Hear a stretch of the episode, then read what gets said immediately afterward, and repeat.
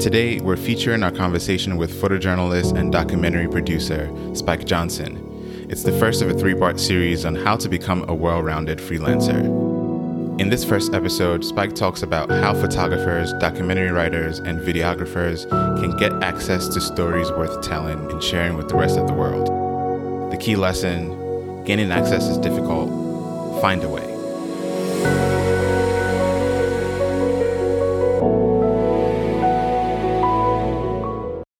You are very well accomplished. Um, I didn't even take the time to look at your website until after we had a chat.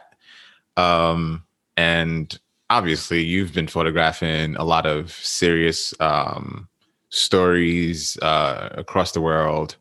Um, and um, clearly, you've been published, your work has been published in a lot of uh, publications. And um, I guess maybe we start with um, just how long you've been doing the work you're doing, what type of work you do, and then we'll jump into uh, I get the first topic that I want to talk about, which is um, kind of developing access in order to tell the stories that we want to tell as photographers. Um, but I'll let you jump into your um, background a little bit. Sure, man. Um, so when is it? Was it April now? May this year marks 10 years of freelancing. So that's how long it's been. But before that, um, I did a master's degree in journalism, which was two years. So maybe that's 12 years of being a journalist, if you count that. Before that, I was a, um, I worked doing photography work and general kind of um, graphics based works for um, design agencies, really. So I kind of have a background in design as well, a little bit. Wonderful. Um, general digital content um, or general digital media, I suppose. And before that, my first degree was in fine art, so oil painting. Wow. Yeah, it's been a funny progression. but it, I think a lot of these worlds work work so well together um, because I had a friend who was a fine art photo, a fine art. Uh, I wouldn't. I don't think he'd consider himself a, a fine artist, but um, he had the talent to go that route if he chose to. Um, but I quickly understood that once you understand how colors work in the art realm, you're able to use that knowledge in photography and other spaces as well, design. Um, so I'm sure a lot of these things kind of marry well together.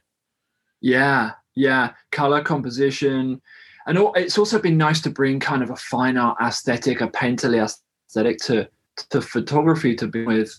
Um, and it's and also you know as part of my first degree in fine art was was oil painting but was also mucking around with old film cameras so and i still use film cameras today and i do find that often it's an aesthetic that um, new clients will gravitate towards if they look at my current website hmm. you know often they'll say well can you do can you make our stuff look like that can you use that aesthetic on on today's narratives hmm. um, so it just continues to overlap. It's nice. Yeah, yeah. Uh, you working primarily in film photography now, or is it just like a, a supplement to your work? It's a supplement, really. Honestly, mostly, probably ninety percent of my work now is video.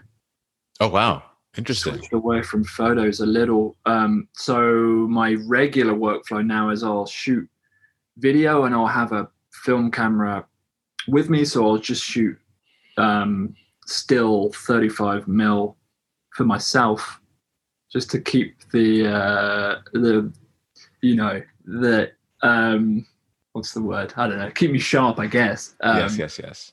keep me interested as well.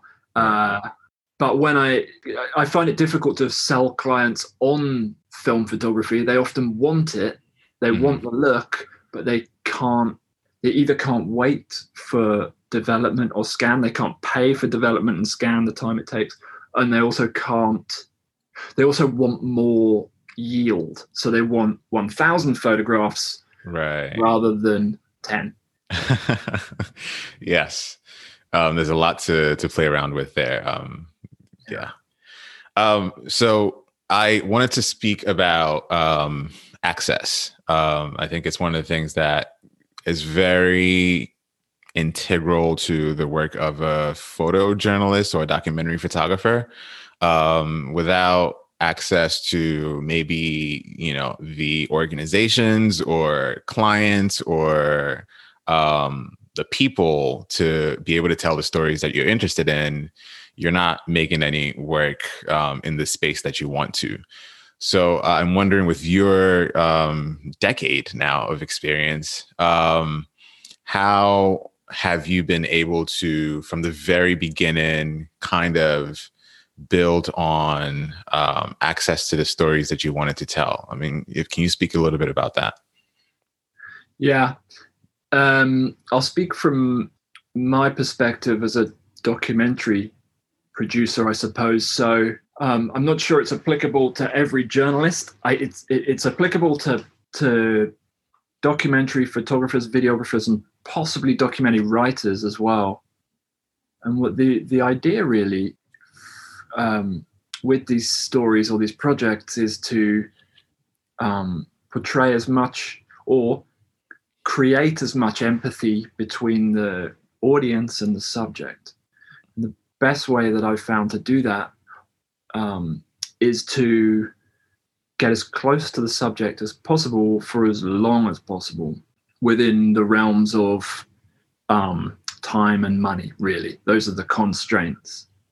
Uh, so, an ideal scenario would be to live with your subject for a, a week or a few days and sleep on their floor um, but it require again it requires time and and a lot of trust as well you know and also a little bit of risk I, I, did i made one story 10 years ago now this is my first story the mm. first paid story that wasn't attached to a, a, a, an educational course there was a a, a group of um, what would you call them they call themselves gypsies in the us i recognize that the term gypsy is perhaps seen as derogatory Right.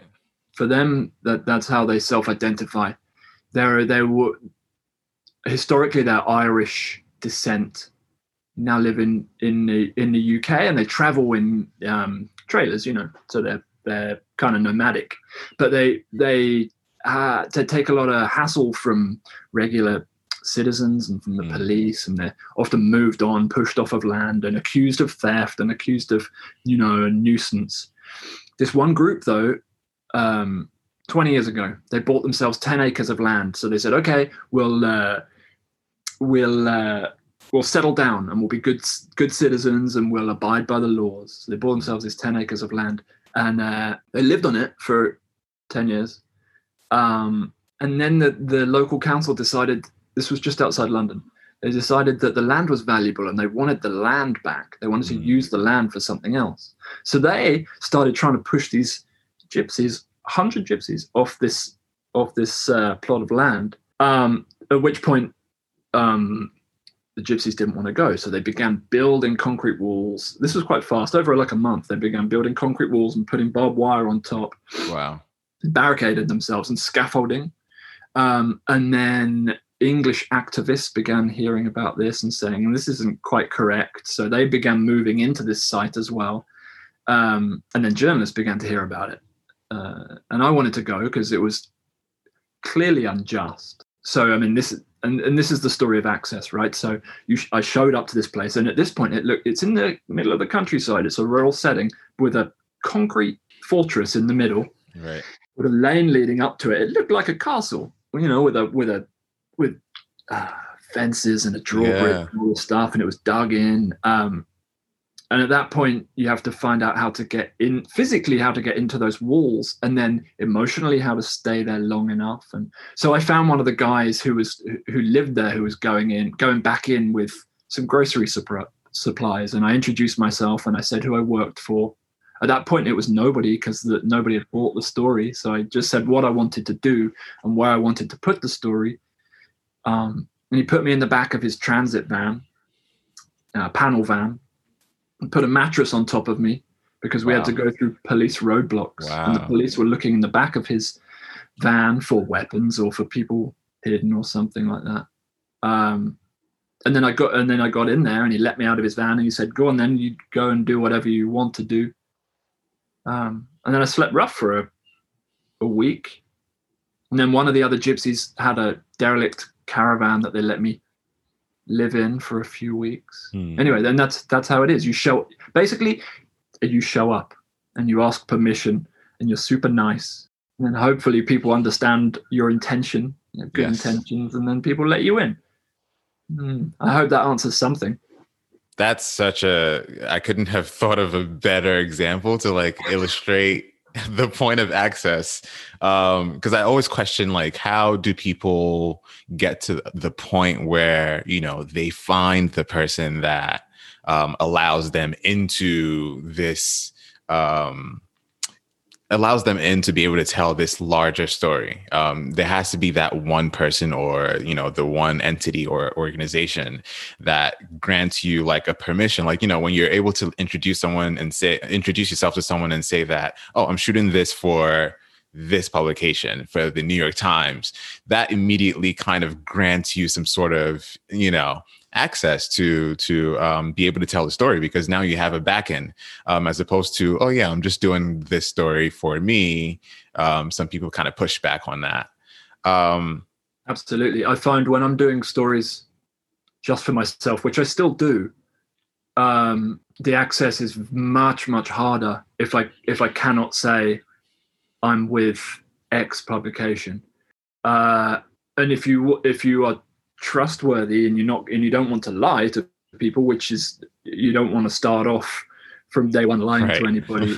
um, it's a difficult it's a difficult thing to overcome because then you have to say, well, I'm doing this for myself, but I would like to put it. It requires more trust from your subject. yeah Yeah, but that's when trial and error comes in. Is is not being afraid of rejection. The first person that you ask for access might tell you to go away. The second might also tell you to go away. You just keep if you want it, then you just keep going until somebody says yes. how long do you think um, is ideal to continue to go on you know along with that process of taking rejections and then you know how long is it good enough to say all right maybe this project is not going to go anywhere and i need to park it and go move on to something else if you're not getting that access that you you want Um, I'd say until, um, as long as you're personally excited about the topic, because um, once that goes, then then there's nothing. You have no personal motivation left, right? Right. Uh, also, some stories are, are really hard. I'm trying to make one at the moment with um, with an outlet about um, survival bunkers. Hmm. So they they have this they have this section about um, expensive industry. So we identified an an expensive industry in um, you know nuclear bunkers, basically for residential homes, or you know, um, and they can cost up to 10 million something like that. They're, they're real expensive and people sink them in the in their backyards or in a field and in a field. And we've got the manufacturer will will allow me to visit and to film the problem is then to make the story really work we need a um somebody who has a bunker in their backyard but then the problem is that these bunkers are supposed to be secretive because they're supposed to guard the the owner against societal collapse or something like that Mm. so they don't want me there because they think I'm going to blow their cover, which is no, no, not necessarily. There's ways around it, but perhaps this is an example of a story that is is just impossible. Hmm. We might have to drop it. Yeah. Which is But, um, interesting because you have that you have um the the green light with the um company, but you would imagine that would like carry enough weight to just like allow you all the way in. I know. Yeah, I think also it's a it's a it's a question of okay, so how much effort have I put into this? True. How much effort can I? You know, it's a, it's an investment, isn't it? And at some point, perhaps you uh, you don't make a return on your investment. Yeah. not that I'm necessarily financially motivated, but Yeah, yeah, absolutely.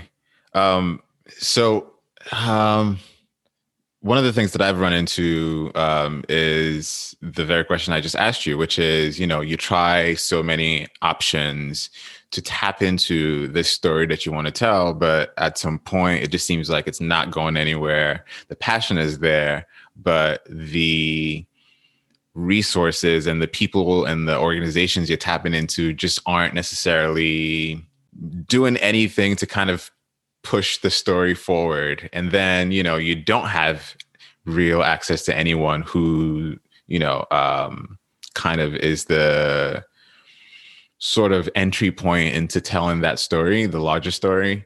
Um, so yeah i mean I, at, at that point you know this was a couple of years ago i felt defeated. I was just like i, I don't think the story is going to be told so i'm just going to park it and let it sit. Um, and it's just it's been you know like that. Um, so, I mean, what would you recommend as a way to kind of get over that hump of just feeling like defeated after trying so many different um, options? Yeah, it's hard, isn't it? Um,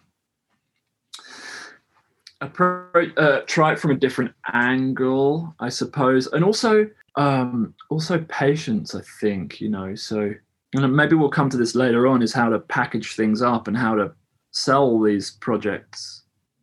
Probably one thing I'll mention there that overlaps here is, you know, you want to make a, you want to make uh, a set of 30 images and a, and some writing to go with it, and hopefully it's experiential and all those things. So maybe it's maybe if you hit a hump and you can't find a way in, there's always a way in. You just have to find it. You have to find the, you know, you, you you have to approach it from every angle and right. maybe someone's left a window open over here or you know maybe there's a guy and i don't mean that physically i mean metaphorically yes. You know maybe there's just the the guy delivering the groceries who leaves the door open a little bit and you can sneak mm. in. I'd also say by by when approaching a new project and trying to find a way in um slowing slowing your approach right down being really patient It it will help with access because you won't seem so um, on edge, I yes, suppose, yes, yes. around the subject. But also, it will force you to become friendly with your subject and the people around your subject. So, for example, if you are, um, I mean, if you have the time, if you have a year, I mean, why why not have a year? Why not have six months? You know, then you then you can um, you can make friends with with the people, with the group. Yeah. And over time, they'll trust you if you keep showing up, either physically or electronically. I'm not sure. Maybe it's a if it's a group that meets physically, go along three or four times without a camera, meet everybody. Then they'll then they'll feel that you're not a threat. Right, right. You're that, not there to do a job um, all the time. You're not there to take. That's yeah. it. I think yeah. you're at least there to to give as much as you're going to take. Right, right. Those There's have a... been the strongest. The strongest stories that I've done have been have been where I've where I've spent a year on and off in involved. Yeah. And are, are these uh, would these uh, be personal projects or would these be like uh, assigned projects that you take on the responsibility of continuing to show up? Um, no, the assigned projects are never a year long. So it's either it's a, either a personal project that's been long and it's turned and I've sold it afterwards. It's turned into an assignment, or it's been a very short assignment that I've realized I can just I can ter- then turn into a personal project.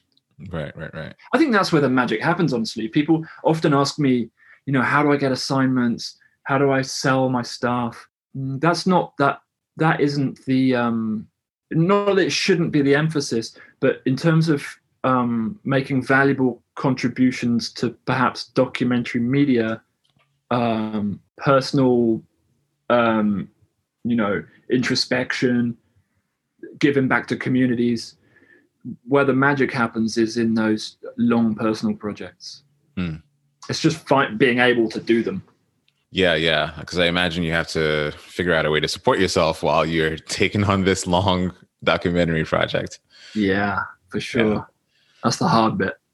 Yes, um, and we'll talk about that because I think it's it's um, it's something that's necessary. Um, finding a way to maintain longevity, finding a way to create through that slow and patient process of developing um, a bond and a relationship with the people that you are photographing.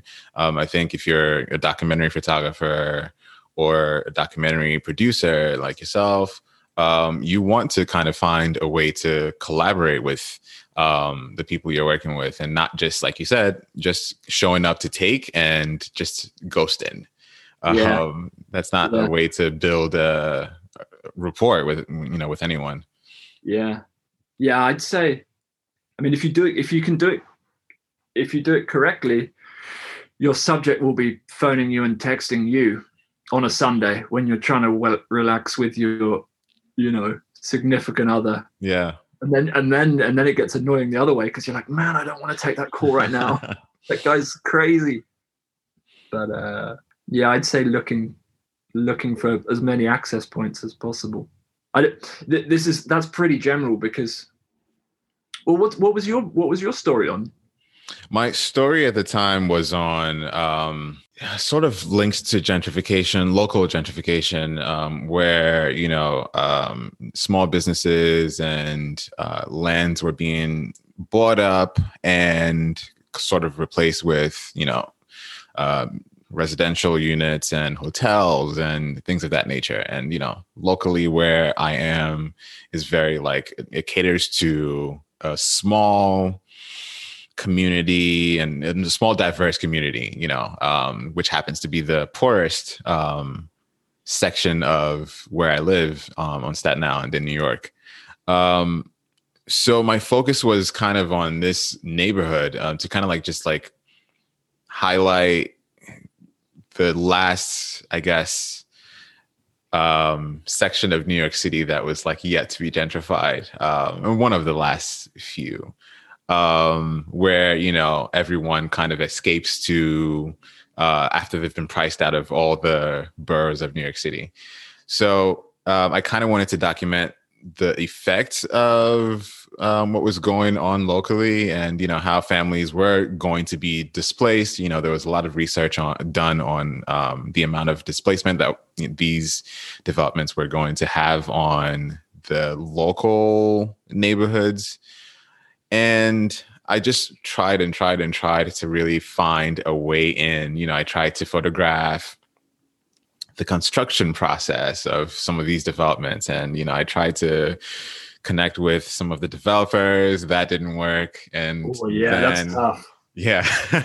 and this is, you know, from someone who's very new to documentary photography. This was like when I decided I'm going to be a documentary photographer. Okay, so let, let's tell a story. And that was the first story I was trying to tell. Um, so I just didn't know where to even start. Um, so I just was kind of like, I tried the developer side, that didn't work. I tried a local organization who kind of works with um, uh, vulnerable communities um, that was kind of like in the zone that would be getting um, redeveloped try that. That didn't work. I didn't get far enough in to like really connect with people in the organization. Um, then I tried a bunch of like just like uh, reaching out to friends and people that I know who might be dealing with, you know, um, some of these issues, and that just didn't work either. so I was just like, I'm, I'm exhausted. I'm out of options, um, and I just didn't know where to go with it. Yeah, that's hard. I think the I think the developer angle there would be real tough. Yeah, because I just wanted to I wanted to showcase kind of like a multi um I wanted to go at it from a multi-leveled approach where, you know, you're covering the development aspect and also you're covering like the very personal and intimate story uh, stories um, and then maybe picking one or two families to like follow short term for like maybe five years and seeing where that leads. Uh, yeah, it was very, I think I was kind of like, you know, trying to do too many things at once. yeah, I think that would be the that would be the angle I'd love to see is also I think historically, just as a historical record, I think people would like to see I mean, maybe you don't even need to show if you know if you if you can predict a, a, a rough future. Maybe it's just hanging around with one or two of those families. Yeah. Yeah, but figuring out which families would be, um, or like how you connect with these families was also the difficult question. Um, I just didn't really have any access locally to any anyone really, so that was hard. Yeah, I'm sorry. That is a difficult one. I the only thing I how would I approach that? I'd probably just go and hang around down there a lot more. Look for like community. Is there any like community? Maybe I'm telling you stuff you already know. No, no, no, no, no. This is good. Um, these are things that um, someone advised me actually to go, just go sit in on community meetings. Yeah. Um, yeah. Uh, I didn't do that, so maybe that was the last. maybe that was the thing that was missing from my my approach. Um, sitting down on a lot of different community um, meetings and just tapping in to to those spaces and showing that hey, I'm someone who cares about this story, um, or just being the person to pitch that story in a community uh, meeting and um, waiting for people to to respond um, and I identify with um, that issue. But I, yeah. I didn't do that because I was I, I think I was mentally checked out at that point. That's an interesting one. You could even do it electronically. You could you could yes. find a yeah you could find a community message board or a Facebook group perhaps and introduce yourself. Say I'm local. I want to document this place while it mm, maybe not maybe have to choose your words carefully. But I, I would imagine I bet you people will empathize and and pull you in. I yeah. don't know. I would hope no. so. That's a. I mean, I think that's a great um, suggestion. I think, like you said, you have to try everything from every different angle until something gives. Um, there's no other way to to approach it than than through trying. Yeah, a bit of a nice story though. I think so. I think so. I think it's um it's something that I've always wanted to to kind of follow. Um, I think a lot of stories don't necessarily. I think a lot of stories highlight it, but don't necessarily follow it long term um, or short yeah. short term. I don't know. Um, you know, you follow your own curiosity and you see where it leads, and that's what I was trying to do. There's a um, I can't remember the photographer. It, it's maybe like, uh, it's an old project. Maybe it's 15 years old or something, but he photographed a um, farm community. It was it was really nice, man, and it's right it's right up your alley. I think he photographed mm. a farm community. It was like an old farmhouse on loads of land. Just a, I think just a man and his wife and maybe their children. Um, that was set to be demolished and turned into townhomes. I think. Wow. So we spent like a year on this farm with this old couple photographing just their daily life. No, no, like nothing rock and roll, just Love like it. them cooking breakfast, them going to bed, him on the tractor, you know. And it wouldn't, those photos, they're beautiful, but they, they don't have any teeth to them until you see the other side of the story where once the townhomes were built, he spent another year photographing the same like GPS coordinate.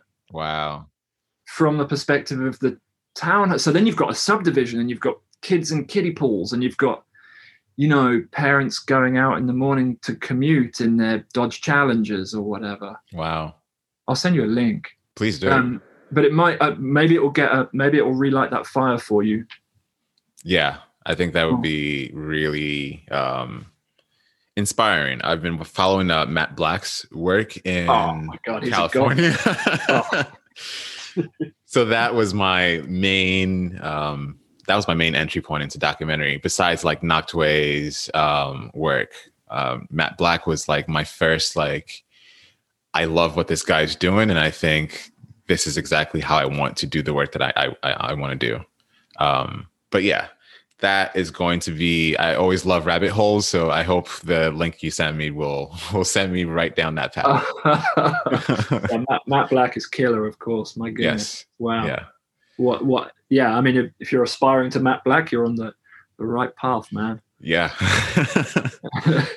Um did you see um I, Nachtwey's documentary from years ago. I think it's just called War Photographer. That was the the very first. That was the my entry into documentary photography. Um, yeah. Seeing that work, and I was just like, oh, this can be done not only with intention, not only with um, just utter empathy, um, but also artistically.